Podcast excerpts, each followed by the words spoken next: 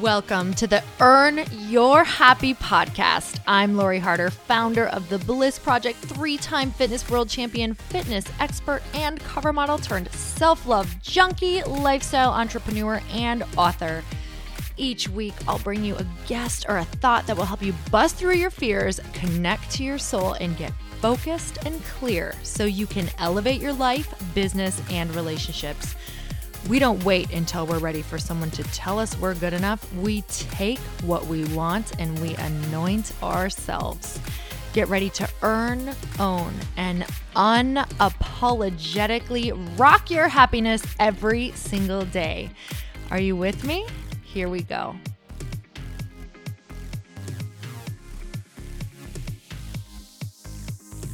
Welcome back to the show, everyone. And I have a very special guest who I hold in such high regards today.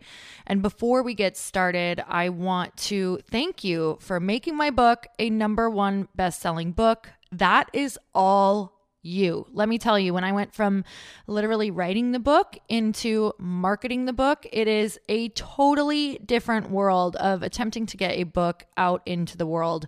And there's no way to do that without all of you and all of you listening to the podcast who have so generously shared the book. That is how it will continue to get out into the world. So, I always have one big ask around the book. It's that if it has touched you, if it has changed your life at all, if it has added any value, please continue to share either on social media or just letting people know that it's a book that impacted your life. And that would mean the world to me.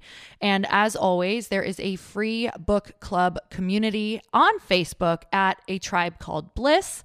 And you can join that totally for free to see all of the cool stuff we have going on. I actually have a contest going on that you can find out about there where you and three other of your tribe members, maybe you haven't formed it yet, but there's still time because this is running for a couple months, can actually get a free ticket to the Bliss Project 2019. So you and three other tribe members could be going to the Bliss Project for free. You can get your tickets for free. Uh, and you can find out how to do that at a tribe called Bliss on Facebook and I have community managers in there so you can always just ask questions. And I'm also in there from time to time, making sure that you guys are having fun with your book clubs and truly deeply connecting. So, back to the guest. Today, my guest is Bedros Keuilian. I adore this human being. I just recently actually got to speak at one of his big masterminds. It was a thousand people and it was Fitness Business Summit. Bedros Keuilian is a best selling author, speaker, and business consultant. He's the founder and CEO of Fit Body Bootcamp, one of the nation's fastest growing franchises, and an investor in over a dozen companies ranging from software, digital ad agencies, and coaching and consulting services. He's known as the hidden genius that entrepreneurs, best selling authors, and thought leaders turn to when they want to create high level masterminds and coaching programs and quickly scale their businesses. His sales, marketing, and business systems are the secret weapon used by thousands of successful digital marketers and entrepreneurs who want to reach more high paying clients and customers without the use of unpredictable or sleazy marketing tactics. He's an immigrant from a communist country turned hugely successful entrepreneur. Bedros uses the stage, TV, and social media platforms to share his personal immigrant edge and American dream story to help inspire audiences worldwide to reach their fullest potential. And you guys, I don't care if you have a business or not, or if you're thinking of one, or if you just want to feel motivated today, because every time this human opens his mouth, so much wisdom comes out. And I can tell you that his heart is such a beautiful heart of service. He actually invited Chris and I down to um, his main Fit Body Boot Camp location or uh, um, his actual headquarters and he offered to spend an entire afternoon with us, just really talking about our business and masterminding. And that is exactly what Chris and I did. We would never say no to somebody offering us help. And I will tell you that it blew my mind and I felt so expansive afterward.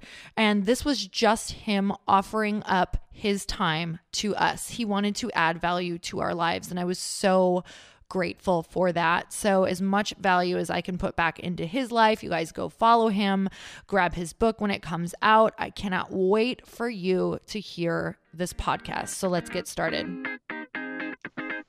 Bedros, I'm so excited to have you on today because I actually uh, heard you for the first time on Lewis Howes' podcast and the fact that I now get to have you on my podcast and that so much has taken place in between then and now is so exciting. So thank you so much for coming on the show. My pleasure. Thank you for having me, Lori. It's it's funny because having met you at Lewis's mastermind, talk about coming full circle. I know. Uh, Lewis interviewed me for his podcast. Uh, a year and a half later, I teach him and help him start his mastermind. then I meet you in his mastermind when I come out there to teach, and then here I am on your podcast. So it's the, the, the chain of events is just fascinating. Oh my God. There was I, I remember I had I had written him after your and I'd never done anything like that to be honest. Like I'd written him after your podcast and I was like, um it, it was on Insta stories or message or something like that. And I was like, do you have anything like this for people like who are are you thinking of doing anything like this? Are you are like who else is doing things like this? Um, masterminds like in the area. And he was like i'm gonna start one just sit tight. I was like what? So oh, that's kind of how that all began. And then you guys i also um, just got to speak at your fitness business summit which was so cool to be in the room with a thousand incredible entrepreneurs all brought together by you. Um, and i know that that is just just such a small, like even that was just a tiny portion of what you do, Bedros. And it's really, really beautiful to see um, you are not only a leader in business, but every time I listen to you, there is so much wisdom, just life wisdom that trickles over into business. And I really think that your foundation is so strong in life that it's that's why all businesses that you have and run are so successful. So I'm really really excited to have this conversation with you today about the parallels um, of resiliency in business and in life. And so I I can't wait. So, what is the main thing for you? Um, I think I would love for you to share just about maybe your past experiences of what has sure. really brought you to what you're doing now. So, really, the main thing for me is I realized long ago that human nature is to run away from pain. And I realized if you want any kind of joy, success, fulfillment, impact in life, you have to embrace the pain. You have to embrace the suck factor. And mm and I say that because I, I, just imagine as cavemen, when we're out there in the wilderness, when there was a fire, we would run away from it. When there was a uh, an animal that looked ferocious, we would run away from it. And our instincts is always to run away from things that would cause us pain, which is a good survival mechanism. Mm. But that mechanism now in, in this modern world doesn't serve us. And I was that guy. I would always try and do, you know, I wanted to play it safe and make sure the risks are always stacked and the odds are all stacked in my favor and i didn't take big risks i stayed in right in the middle of my comfort zone didn't even want to lean to the sides of my comfort zone let alone step out of it lori and i realized very quickly as i was getting closer to 30 years old man i really don't have anything to show for it in my life i was the guy that was all talk and no action mm. uh, but then when i started to embrace like thinking back, when did I have the biggest breakthroughs in life? Is when I did things that were uncomfortable. Is when things uh, like like the move, the move from uh, when my father decided we're going to escape Armenia, a communist country, escape the Soviet Union, and come to the United States in 1980. I was six years old. Like talk about a big breakthrough. By doing that escape and coming to the United States, I had to learn a uh, English. I had to learn a new culture. I had to learn to make new friends. Well, I realized the ability to come and assimilate has now taught me and given me the gift of being able to walk into any networking event, mm. live event, workshop, whatever, and quickly make friends and build rapport because we moved around so many times as when I was a kid here in the United States, you know, 14 different apartments within the first like five years that we lived in. I went to three elementary schools, two junior highs, and two high schools. I had to make friends and had to say goodbye to friends very quickly. So I've got this ability to compartmentalize, which some people think that's a bad thing. Guess what? That I think that's a very good thing. In mm. business, as an entrepreneur, you have to compartmentalize. Mm. Um, or when you are trying to lock on onto your weight loss, you have to compartmentalize and put all of your friends and and associates who want to drink wine and eat cheese on the weekends, you have to put them out of your mind and out of your circle, mm. uh, compartmentalizing. So I've learned very quickly that the more adversities I can actually face in life, the better my life becomes when I get to the other side of that adversity. So I run towards pain or challenges or discomfort instead of trying to avoid them these days. Mm. You know, you use the word escape, and that's, I mean, I can't even imagine what that was like. Can you describe, can you share a little bit more about what that actually looked like? What were the feelings around it? What was the conversation like in your family? Yeah, yeah. So it's a, actually a pretty crazy story. So my dad was a member of the Communist Party, mm. and as a member of the Communist Party in Soviet Union, he had a lot of privileges, but he didn't want to be a member. His whole thing was, I believe in the American way, I believe in democracy, I hate communism. But of course, he couldn't publicly say that. And so he had to be a good little communist. But little did anyone else know that behind the scenes, he was saving up money so that he can bribe the Russian government or the Soviet government at the time, and so that we can escape. Because my brother was about to turn 19, and in the Soviet Union, when you turn 19, you're automatically gone into the army. Well, of course, back then the Soviet army was at war with Afghanistan, like we are now. And my dad was like, "There's no way in hell that my son, older son, is going to go to war and come back dismembered or or dead," mm. because that's what was happening.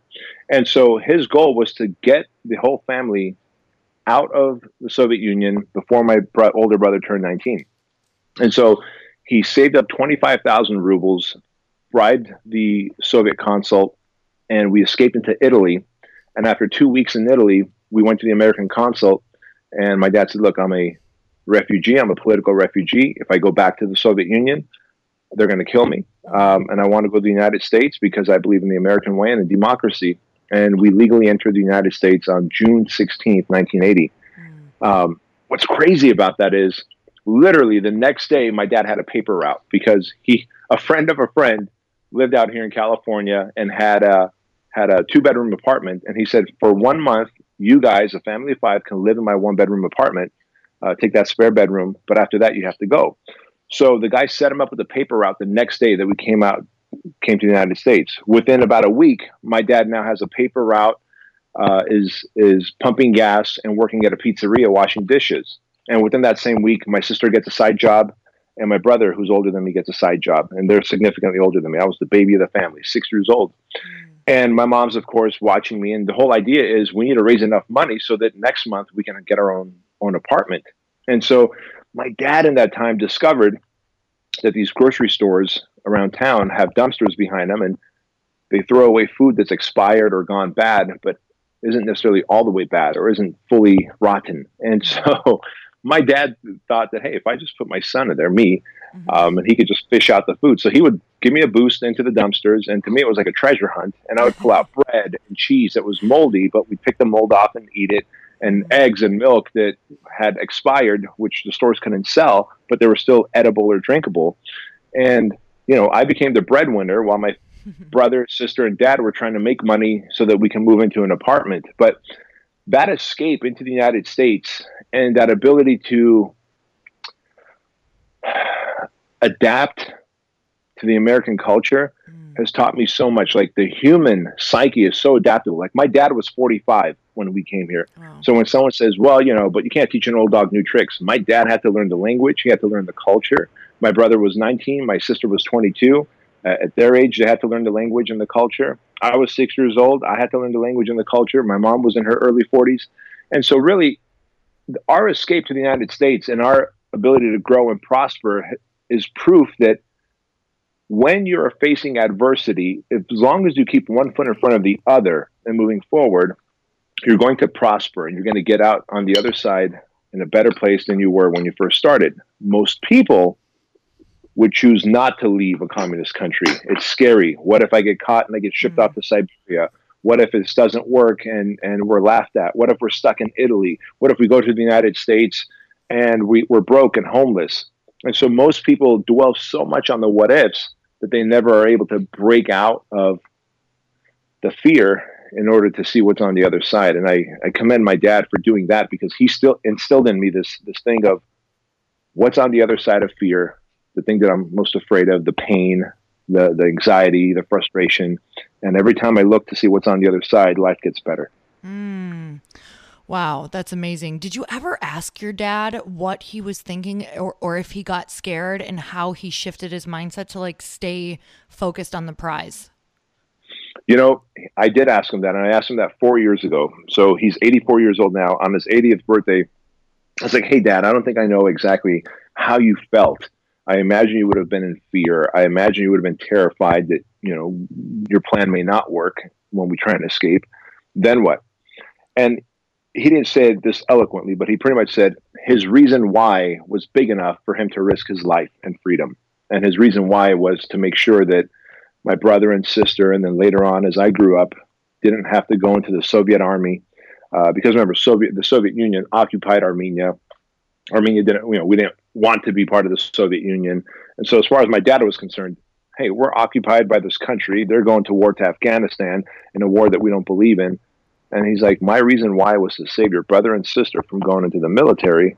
Um, and so I was willing to risk it all, which is another great lesson, whether you're an entrepreneur or whether in marriage, health, finance. If you have a reason why that's big enough, when the pain and frustration and challenges and adversities come, your reason why will, will pull you through. But if you don't have a, a deeply rooted reason why, then you're probably going to give up during the first sign of pain. Mm-hmm. So for you, Bedros, what was one of your, and I'm sure that shifted so much for you hearing your dad say that, like thinking you have a why, but then also being like, oh my God, like how much bigger is this why? Did that fuel your why? Did that shift your why? And what is it? Yeah, I, you know, for me, it was real simple.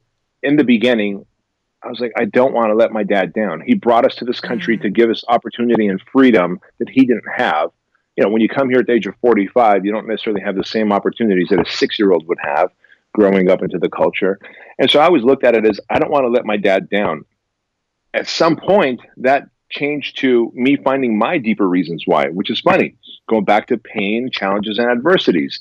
And I think I talked about this on Chris's podcast, but um, at, what my dad doesn't know, my mom doesn't know, is in Armenia, um, right before we escaped, for the two years before that, between the ages of four and six, I was consistently molesting older boys over and over again. And what they don't know is that by us escaping the Soviet Union, they saved me from that constant cycle of molestation. Mm. And so that's the pain that I went through. And so as I grew up and became an entrepreneur and started making money, my reason why shifted from not letting my dad down. It's like, all right, you know, all my dad really wants to see is, hey, start a business or or get a good job and be be happy and successful. Check, I did that. Mm-hmm. My bigger reason why became I wanted to help more kids who were in a position like I was. Mm-hmm. And so I knew that money was going to be the tool that I was going to use to help kids who don't have gifts during Christmas. We came to this country for the first 3 years. I didn't have any I didn't have a Christmas. I didn't get any Christmas gifts. So Toys for Tots, the Marine Corps Toys for Tots, is one of the big uh, organizations that we sponsor uh, through my company. Um, you know, kids who don't have medical resources available to them or their families, we sponsor the Shriners Children's Hospital. We've also adopted 57 kids through Compassion International. And my goal is to constantly donate more millions to Toys for Tots and Shriners and adopt, you know, never mind 57. I want to have 5,700 kids through Compassion International. So my pain of what I went through as a child, both the molestation and also coming here and, you know, living, going to bed hungry, um, not having Christmas gifts, uh, or even not even having Christmas the first three years, was what led to my reason why, which is to adopt child based charities and causes. Um, and now I work my butt off so that I can help more kids so they never have to experience what I did. Mm. So, what do you think is the difference between you who takes it and runs with it and someone else who sits in it and sees it as their reason for why they can't? I think the reason is that I call it having the immigrant edge. Like mm. when you've come to this country, you had to learn the language. You've suffered a lot. Um, when the economy crashed in 2008, I, I didn't I didn't freak out because I'm like, dude, there's still plenty of money in this country. The mm-hmm. money didn't disappear. It just exchanged hands. I need to figure out who's got the money and then sell them something of value in exchange for that money. Mm. Everyone else around me was like, oh my God, the sky is falling. We have to contract. And I was like, no, no, no. This is great. Now there's less people who are marketing on Facebook and on Google. So the cost of getting a new customer is going to be cheaper for me. I always looked at, I've always had this silver lining approach to things. And I think part of it is because I came from so much pain and suffering as a child that anytime I'm not being molested, I'm not starving, I don't have mm. lice, uh, I had lice. I had lice. Like I, I, can tell you how many times I had lice when we came to the United States because we lived in Section Eight housing, and several times my mom had to have my dad pump out gasoline from a parked car, mm. siphon out gasoline to wash my hair with it because we couldn't afford lice treatment. Mm. So listen, I'm not being molested. I've got food in my stomach. I got a roof over my head. So life is good. I don't have lice, and so people, if they just showed more gratitude and were appreciative of what what they have instead of what they don't have they'd be more willing to take action. Um, I looked at it as the economy crashed, but there's still plenty of money and plenty of opportunity because we live in a free country. So let's just do something to add value. Um, I think more people get caught up into watching the news and listening to the people around them about panic and the sky is falling and that every na- if every neighbor loses their house, eventually you're going to have to lose your house because the mindset is like, well, I'm one of them, so I have to lose the house too. I didn't watch the news at that time. I didn't read the newspaper. I just knew that I had my own personal economy. And as long as I can add value to the world, I can build my business even when the economy has crashed. Mm.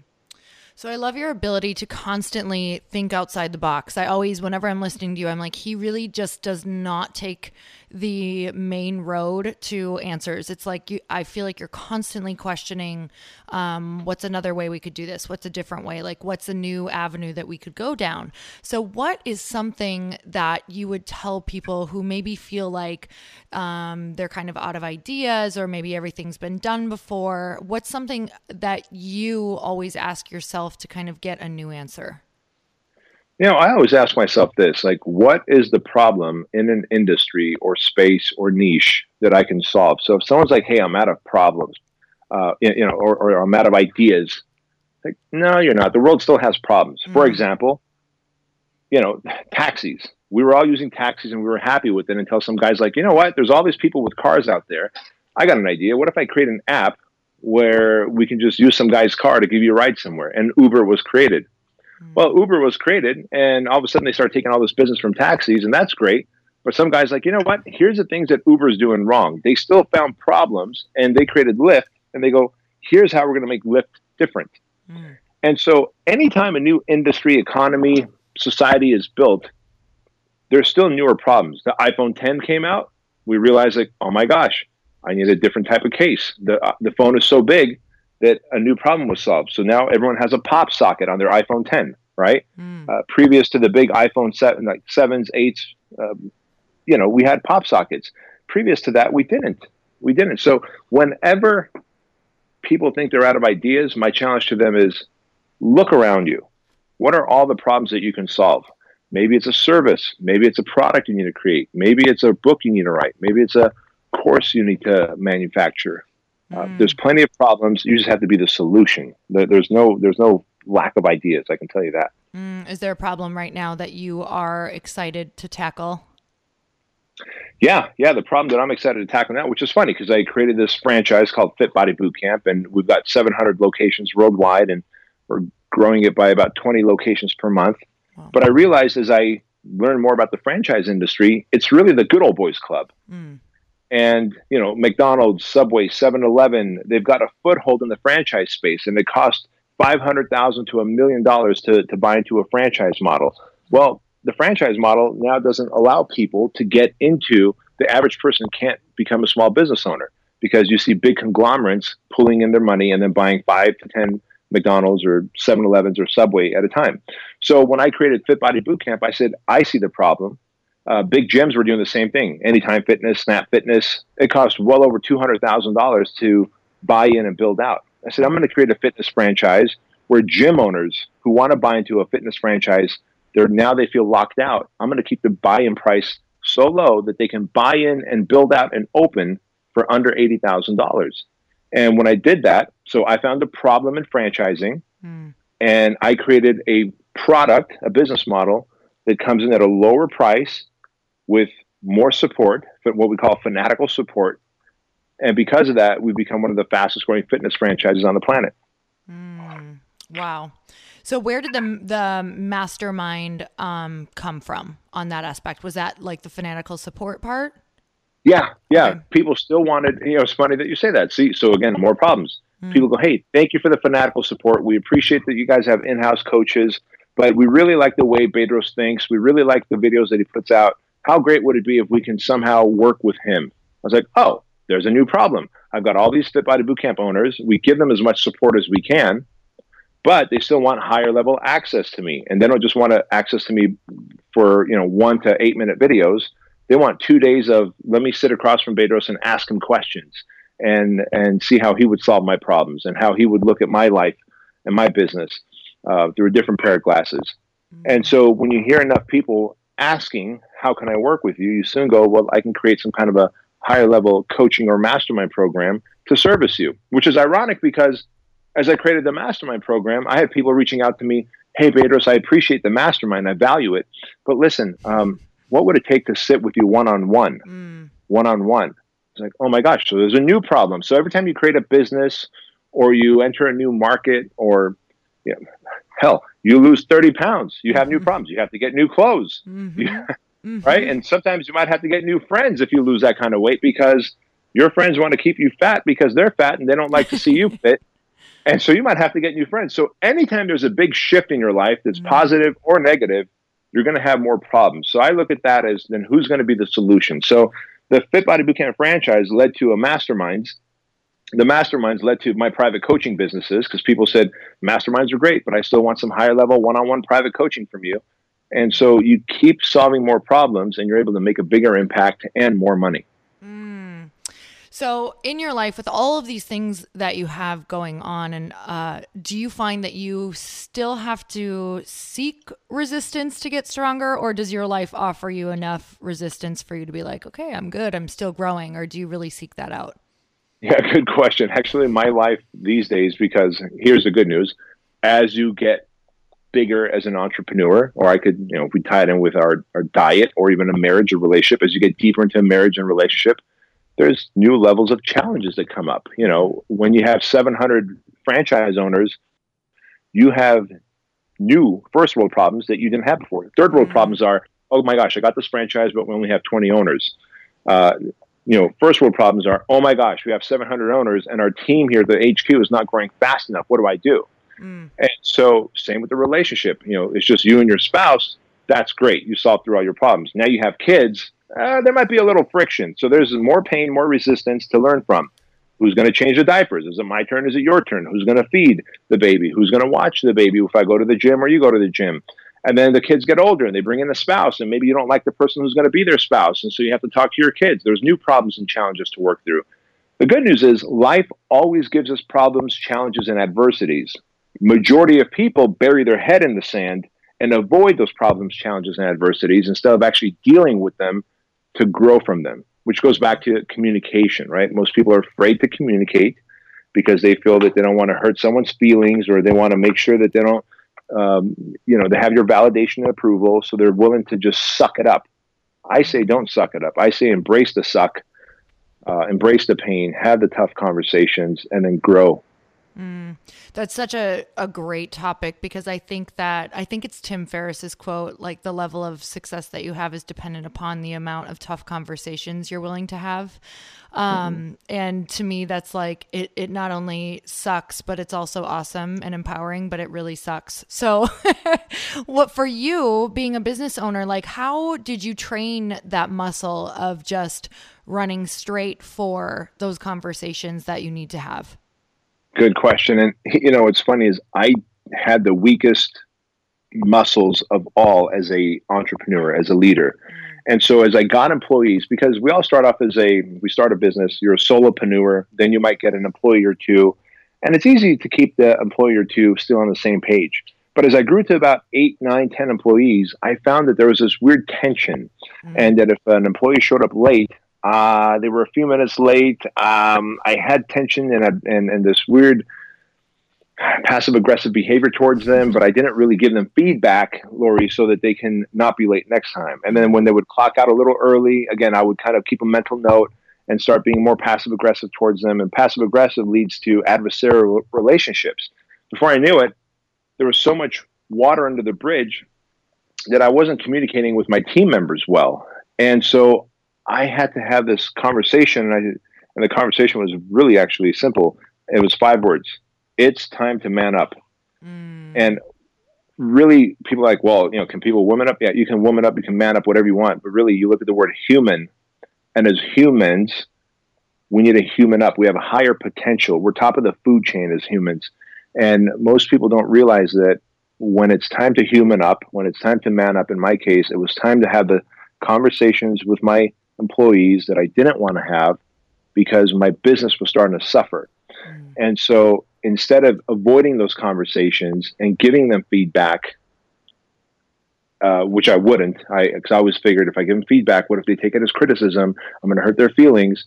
I didn't know how to communicate well. And so I just said, one, it's time to man up at a time. All right, it's time to man up and talk to her about being late. It's time to man up and talk to my business partner about constantly pivoting our business left and right. Um, it's time to man up and part ways with my business partner. And I had that. That conversation had to happen uh, mm. because I had such a bad relationship with him because neither one of us would talk about anything that it became like this toxic marriage where it's two people trying to run a business in two different styles. And we see this in marriages all the time people are more like roommates than spouses mm-hmm. and the kids suffer the family suffers well what if you can actually have the tough conversations and get good at it so for me it was one conversation at a time i was able to build my muscles and go oh you know what i gave that person feedback they didn't take it as criticism because mm-hmm. i always assumed that people are going to take things in the worst possible way right I gave them feedback. They didn't take it as criticism. I gave them feedback and they started showing up on time. I gave them feedback and they're more clear on their vision. I gave them feedback and now they're working harder and doing less trivial stuff. As it turns out, feedback is what people need in life. And I, I appreciate feedback. In fact, when you're driving down the road, even if you're driving in a straight line, they say statistically speaking, for every two miles that you drive, there's something like 300 micro adjustments you do to the steering wheel for every two miles. That's mm-hmm. because the road gives you feedback, and based on that, you adjust the steering wheel to stay in your lanes. Well, if we don't give feedback and we don't communicate, how is anyone going to grow? And so for me, I had to stop being passive aggressive. I had to stop looking at it as, you know, these people are just don't have my back, don't want the best for me. And I had to start looking at it as what can I do? What can I be responsible for? take ownership and have a conversation, have dialogue, give them feedback, set high expectations, and then maintain those expectations because they are human. They're going to slip. And when they do, I have to give feedback again. And so I went from a solopreneur to a business owner with two or three employees to an entrepreneur where now I have 40 plus team members here. And for the most part, we're all on the same page. We know what our common goal is. We know how many locations we want by what date. We know how many mastermind members we want by each month to, to gain in our masterminds. We know how many courses we want to sell. And as long as we're clear on our vision, because we communicate and give feedback, and we know the deadline and the path to get there, we're going to be a happy little team. Hmm. So you talk a lot about uh, non-negotiables. What are some of your non-negotiables for your day, for yourself, and then for your business? So non-negotiables for me, like again, if someone wants to be a high-performing human, it doesn't matter again if you want to be an entrepreneur or if you want to be a world-class athlete. Uh, for me, a non-negotiable is I will not change a light bulb at home. Um, I literally walk around the house telling my wife that's not on my five percent. You know, like uh, mm-hmm. my five percent is to delegate, motivate, sell. I delegate to my team members. I motivate my team members and my business partners, and then I sell. I'm mm-hmm. the face of my business. And so if I have to change a light bulb or fix a broken sprinkler pipe, that is not in my zone of genius. That's a non-negotiable. I will not go grocery shopping. That's non-negotiable. Not mm-hmm. not not even once. Mm-hmm. I haven't been in a grocery store for years. I won't go to the dry cleaners. I won't have my car washed.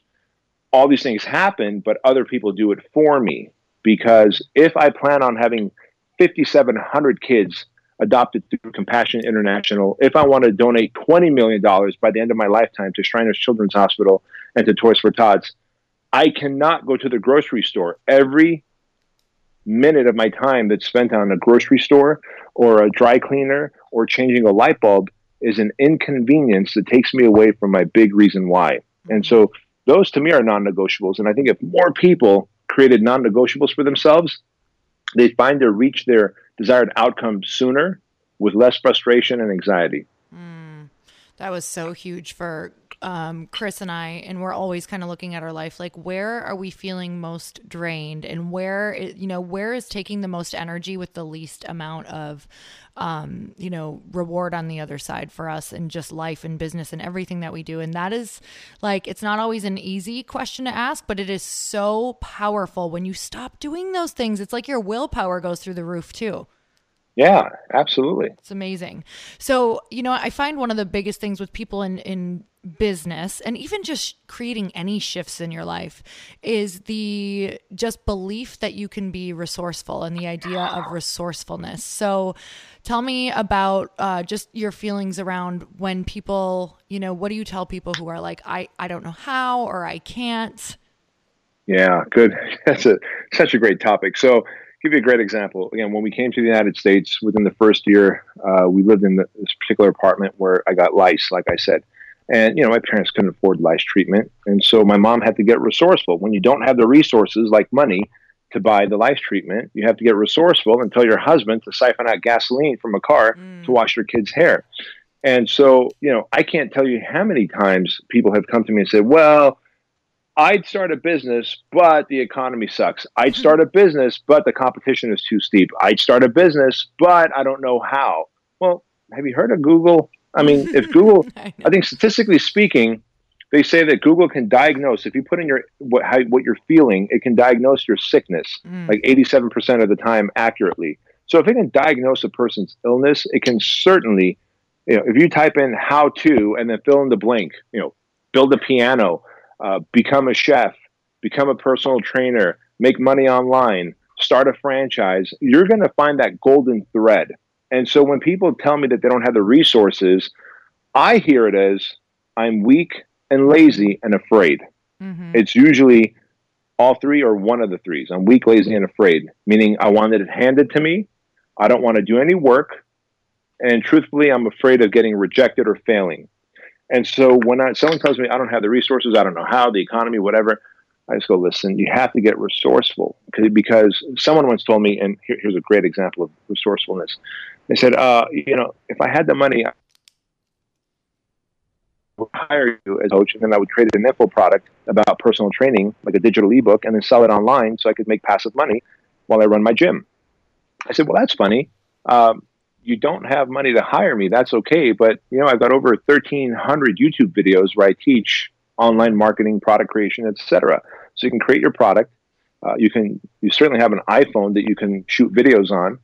You can write a Word doc and then turn it into a PDF for free. You can go to WordPress and get a free website, and you can accept payments through PayPal for free and you can use Facebook, Instagram, and YouTube to get leads and traffic for free. And so I literally put the oxygen out on every single one of his things. Well, I don't have money to market. I don't know how to how to turn a Word doc into a PDF. Do a Google search. I can't afford your coaching. That's okay. I've got free content out there, and others have free content out there too. And I don't know how to. I don't know who I'm going to pay for a website. You don't have to. WordPress is free. I can't afford a shopping cart. You don't have to. PayPal is available to you. And it's funny because when I told took away all the oxygen out of this person's argument, they go, you know what? I think I'm just afraid, man. Mm-hmm. I'm like, yeah, yeah, I think you are. You are because today in this day and age, you cannot say I don't have the resources. It's too easy to be resourceful. Mm. Oh my god, I love that. I I always it's like you know when you really start to just like step out there in the world and you have created a business and you're really going after your dreams it's like i am so self-aware that when i don't yet have something or am not uh, don't understand how to do something it's simply because i am not willing to do the work yet. Um and that's the crazy yeah, part is it is everything. We could I mean, I could be Oprah if I wanted to, and it's all in my it's all in our grasp. It's like it's in every single person's grasp. In fact, the more just like listening to you, the more painful events that you've gone through, the more likely um, you are to probably get there because you have more of a drive. It does. It's not about you know where you came from, your education, um, any of those things. It's like how willing are you to be resourceful? I love that so much. Um, so- you know, it's funny as you bring up Oprah here. I gotta, I gotta totally dive in with this. everybody wants the Oprah income and influence and impact, but nobody was willing to go through the ridicule and eating disorders and mm-hmm. self hate, self shame, you know, all that stuff that she went through, the, mm-hmm. the doubt, the what if she fails. And so, I mean, Oprah's story is very public. Just Google her and, and, and you'll see. But it's crazy how everybody wants the outcome, but no one's willing to walk through the fire. Mm-hmm. So you nailed it. You could be Oprah if you want, if you were just willing to deal with that much pain. Mm-hmm. There's like someone's like, "Hey, Bedros, why don't you want fifteen thousand locations like like Curves had? Curves at one point had fifteen thousand oh franchise God. locations." I go, all I want is 2,500 because I value my family and my lifestyle too much. I like going out surfing once a week. I like getting my consistent workouts in. And I realize that there's a trade off when I have 15,000 locations and I'm not willing to do it. Not that I don't know how, I'm not willing to make that trade off. And that's to be able to say I'm not willing to do it versus I don't know how is so empowering. Mm-hmm. Mm, right? Definitely. Yes. What for you right now is most exciting in your life, in your personal life? Like, what is kind of pulling you out of bed? You know, what's pulling me out of bed now is to be able to help more entrepreneurs who are kind of emerging. It's it's really neat what's happened, and I think maybe Gary Vaynerchuk and Andy Frisella are are taking the lead in this by making entrepreneurship cool which is awesome because I think more people should become entrepreneurs, should look at themselves as, even if you're working for someone, look at yourself as an entrepreneur. Don't just go, hey, I just do my job and show up. No, every single person in my company, from the web developer to the to the guy shooting shooting the videos to to the sales guy, every person can influence the needle. Make a website that converts better, and all of a sudden we're making more money. Make videos that are more compelling, and all of a sudden we're making more money. And if you look at yourself as an entrepreneur, even if you work for someone, you you all of a sudden have this entrepreneurial spirit of what can I do to make my job produce better results for the company, and of course the company should give me more money because of it. Mm-hmm. Um, so in, in this particular case, um, entrepreneurship has become so popular now with with Andy Frisella and, and Gary Vaynerchuk and others, Grant Cardone taking the lead on that. That now platforms like Instagram and Facebook and YouTube, I'm able to go, hey, guess what? I can help you. If you want to open up a, a, a franchise, if you want to turn your gym into this multi chain outlet, I love giving away the free content and teaching that stuff. And I love it so much that I decided I was going to write a book. And I embarked on this mission to write a book about uh, entrepreneur leadership because for me, the, the, the difference between the slow growth of Fit Body Bootcamp and me being passive aggressive with my employees back in 2010, 11, and 12 and us being on the Inc. 5000 list and Entrepreneur 500 list and top 15 franchise on the planet.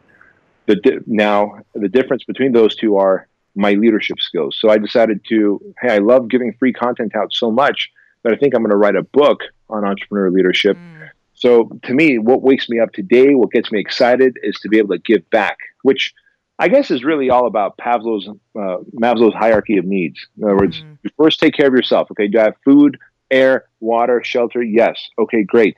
Now, do I do I am I making enough money to take care of my family? Okay, yes. So I'm taking care of myself and my immediate family. Now, can I leave a legacy behind? Can I can I pay it forward to others? And so you get to that self-actualization that's at the very top of Maslow's hierarchy of needs. And so I'm at this really cool state of being able to give back through my book that's coming out and through social media platforms, um, through speaking at events, um, plenty of events I just go out and speak for free because I like the audience. They're young entrepreneurs or they're entrepreneurs that are just big on their vision but have no idea on how to get there and I love being able to influence them. So that's what excites me these days. Mm you you give back in such a massive way no matter where you show up. I've seen you show up in so many different places. And honestly um, you know you had invited chris and i down to be able to spend some time with you and sit and ask you any questions that we wanted. And i it was like a feast. I was just like this is the best day ever because um, to be able to talk with someone who number one comes from where you came from and then has created what you've created uh, the journey along who you have had to become just in that is what is so interesting to me and also so much help with obviously um, our masterminds and business and things like that so that makes me wonder what do you think are the three like biggest or more or less uh, traits of a leader? How do we embody like these? What are the most important things to embody embody uh, as leaders? Well, the three biggest things I would say is one, you have to be self disciplined. In other words, if you want to be a leader, you can't expect your team to do things that you won't do. Mm. So if I expect my team to show up early and not just on time, I have to get here before them, or at least I have to wake up before them. So for me, I lead from the front, and I tell all my coaching clients, you have to lead from the front. Be disciplined. If if I'm starting a fitness business, I better look fit.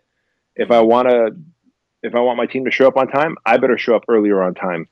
And so, one is be self disciplined. Number two, be clear on your vision and path.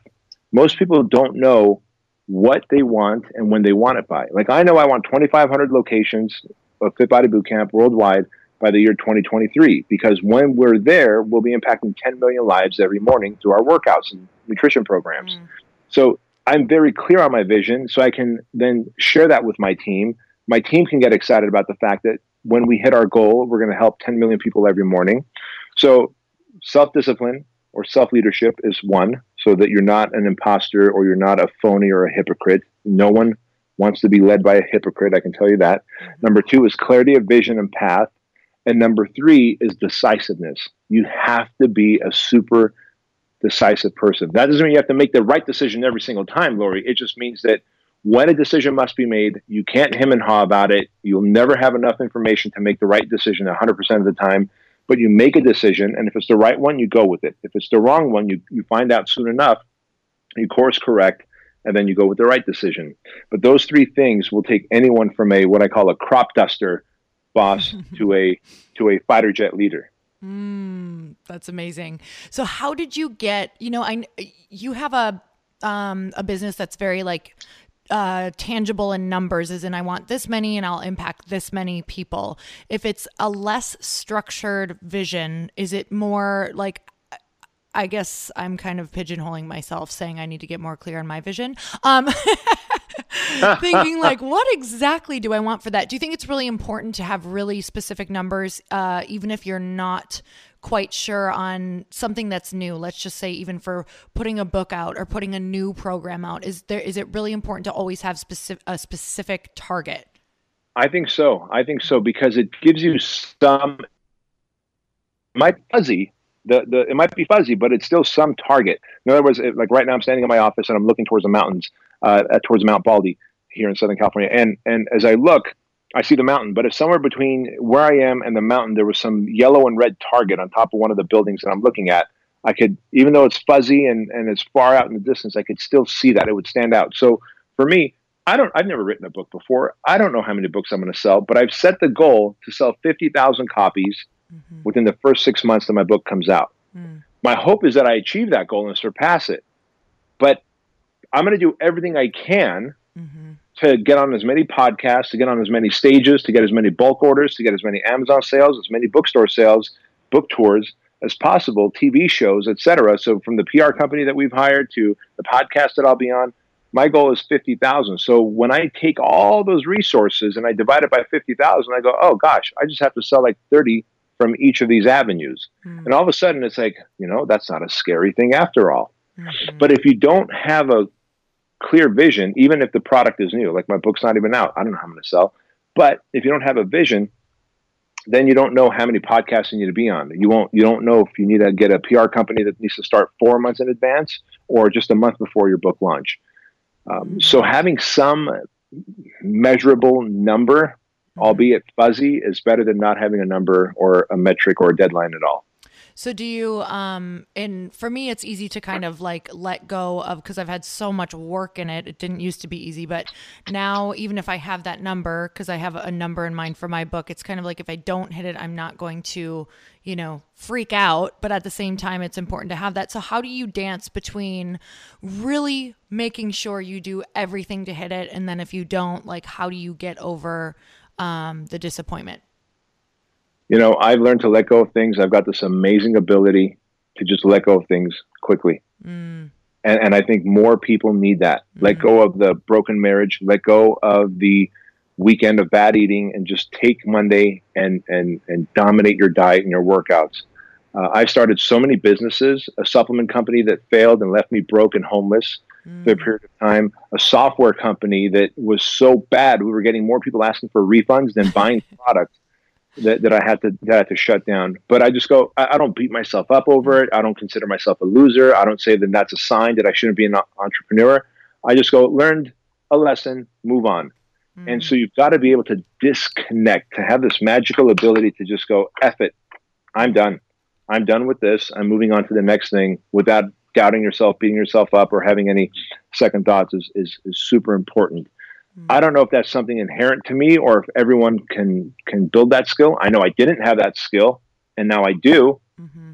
But I think it's being punched in the face enough. You get punched in the face enough, you realize, oh, I don't have to fall.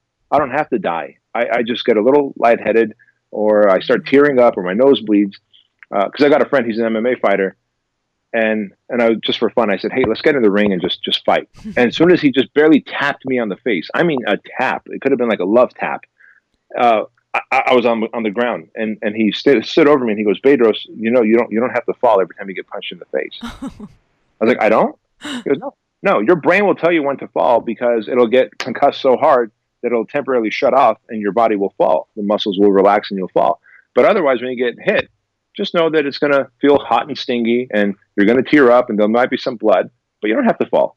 Wow. I later learned that same lesson reading Marcus Luttrell's book, Lone Survivor and you know he's a Navy SEAL that was stuck in the in the uh, Afghanistan mountains after th- his three SEAL buddies were killed. And as he's talking about in his book, and I go, "Holy crap!" Like this MMA fighter told me the same thing. Mm-hmm. The lesson was they're taught that hey, if you're a soldier, you're a Navy SEAL, you're shot, you don't have to lay there and bleed out. You can keep shooting mm. until you lose enough blood where your blood pressure goes away and you pass out. Mm. But you stay in the fight until your body quits, not your not you mentally quit. Mm. So to me, that's been a really good lesson in life. Um, that that more people you can take more punches than you realize.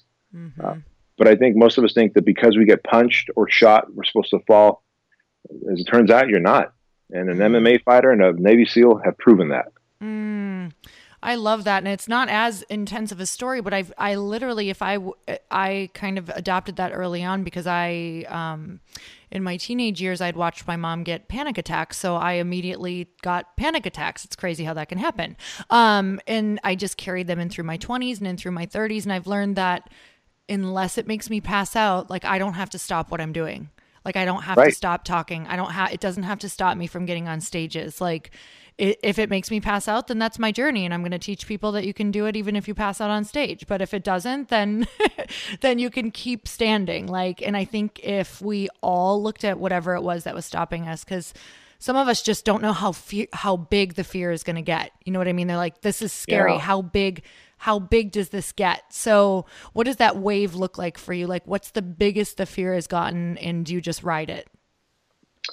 Oh man, the biggest that the fear has gotten was when we launched. I mean, here's a great example of fear and then having to overcome it, being at a fork in the road and looking at it, adversity as an advantage. But when we first started Fit Body Bootcamp in 2010, we were a licensing program, not a franchise. So we would just license our, our logo and our brand to trainers who wanted to open up a boot camp. Well, as it turns out, at some point we said, well, okay, now we're going to license out our brand to you and we're going to give you a protected territory. Well, by doing that protected territory thing, we had crossed the line from a licensing program into a franchise. Mm. I didn't even know it. I didn't even know it. And so the great state of California came to us and said, "Hey, guess what? You've got 180 licensed locations out there, and um, you're operating as a franchise. And so we're going to fine you $2,500 per location." Oh and they might as well have said $25 million per location because I didn't have that kind of money to give them. 2,500 per location times 180 locations. And so we were at a fork in the road. Oh, F, what do we do? Mm. And so it was one of those things where, all right, let's talk to them, level with them. They're humans after all who run the government.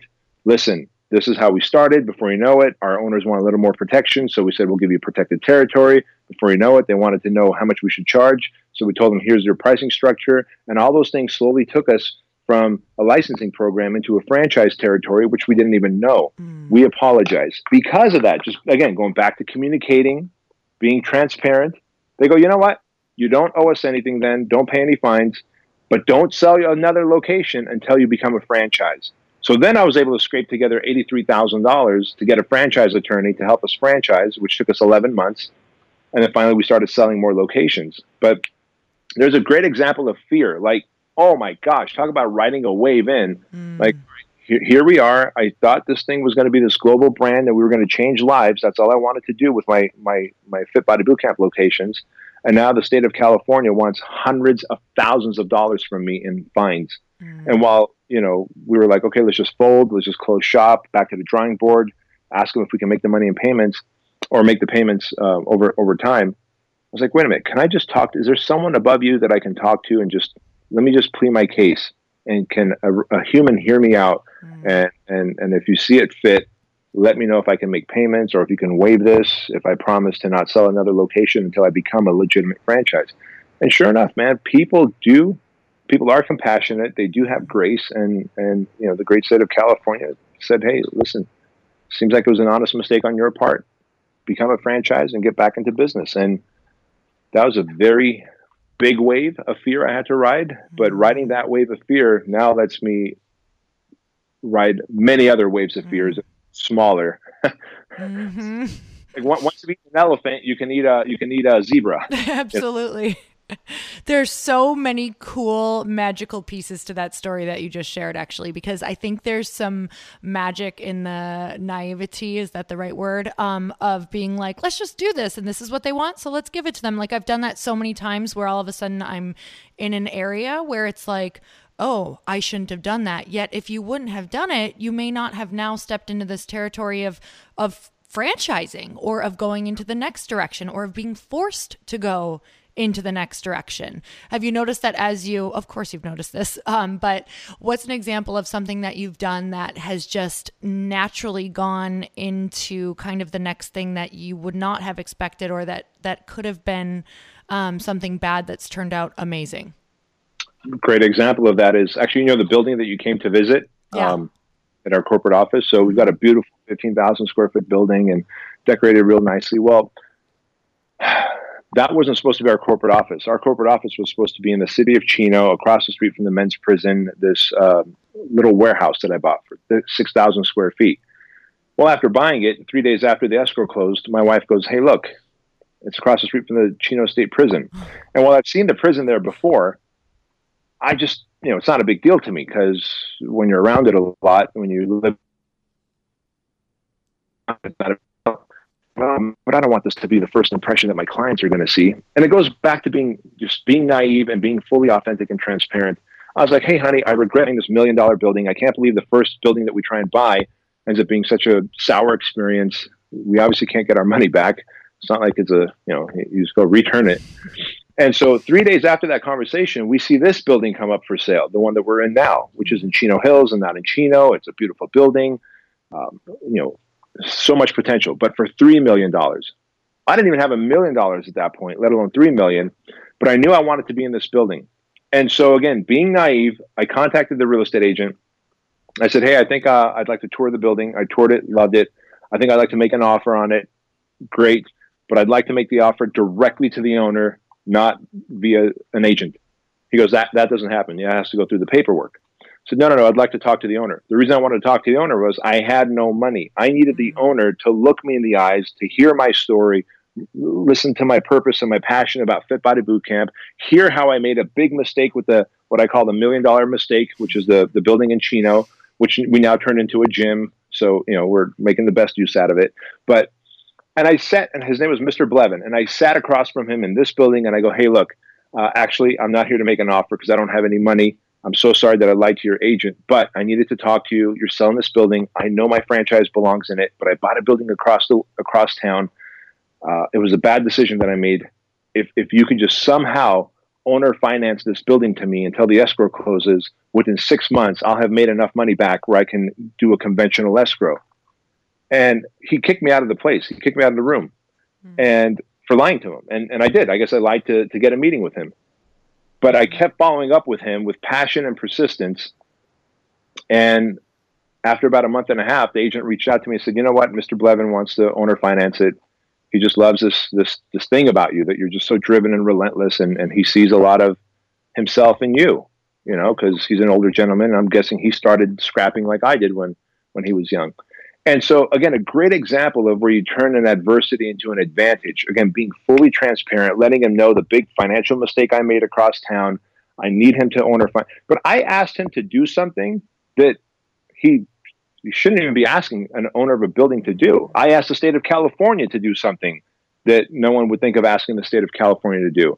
You just ask people to do things for you. And as long as you're honest and transparent and you come from a good place, mm. I think things just naturally work out for people. Mm. At least that's how that's how it works out for me. Mm. Oh my gosh, I could literally talk to you all day because you have given us so much amazing information.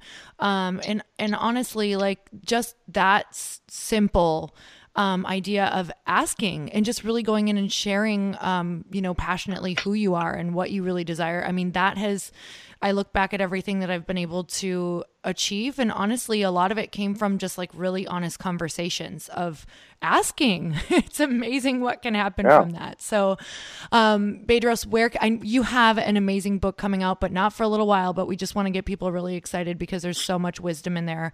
Um, but where can we find you, follow you, all that good stuff? Uh, you can find me on social media Facebook, Instagram, YouTube, Bedros Keuilian or go right to my book's website, which is manup.com. And uh, you can not only learn about my book, but also be connected directly to all my social media platforms. Oh, I'm so grateful for you. And I'm learning so much from you just about uh, what it means to show up truly as a leader and someone who is also such a mentor. Um, that's one of the biggest things about you. I think that just makes everybody want to be in your space and work with you and just have you as a friend is that you are truly always giving back in such a beautiful way. So, um, I am being a massive observer of your path because I just think it's beautiful to watch and I would love to model it. So I just want to thank you for being on the show and uh, just grateful for who you are. Well, thank you so much. And I really appreciate the opportunity to, to have me on your show because if it wasn't for shows like what you're doing here and what Chris is doing with his podcast, like people who have a great message, a voice to share, uh, really wouldn't have the platform. So I appreciate you. Thank you so much. And you guys, if you loved this episode as much as I did, make sure you share it and definitely go follow Bedros. And you guys, until next time, earn your happy. Bye, everyone. Thank you guys so much for spending this time with me on the Earn Your Happy podcast. I am so glad that you stopped by. If you could take one second to share this episode with someone you think would love it, that would be absolutely amazing, and we would be forever grateful. Also, please leave us a review if you feel so moved by going to iTunes and leaving us an honest thought, an honest comment. Tell us what you think. Tell us what you want to hear more of. It would really help us out on our journey to helping thousands and thousands of people. Until then, don't forget to earn your happy. Thanks again, guys. Bye bye.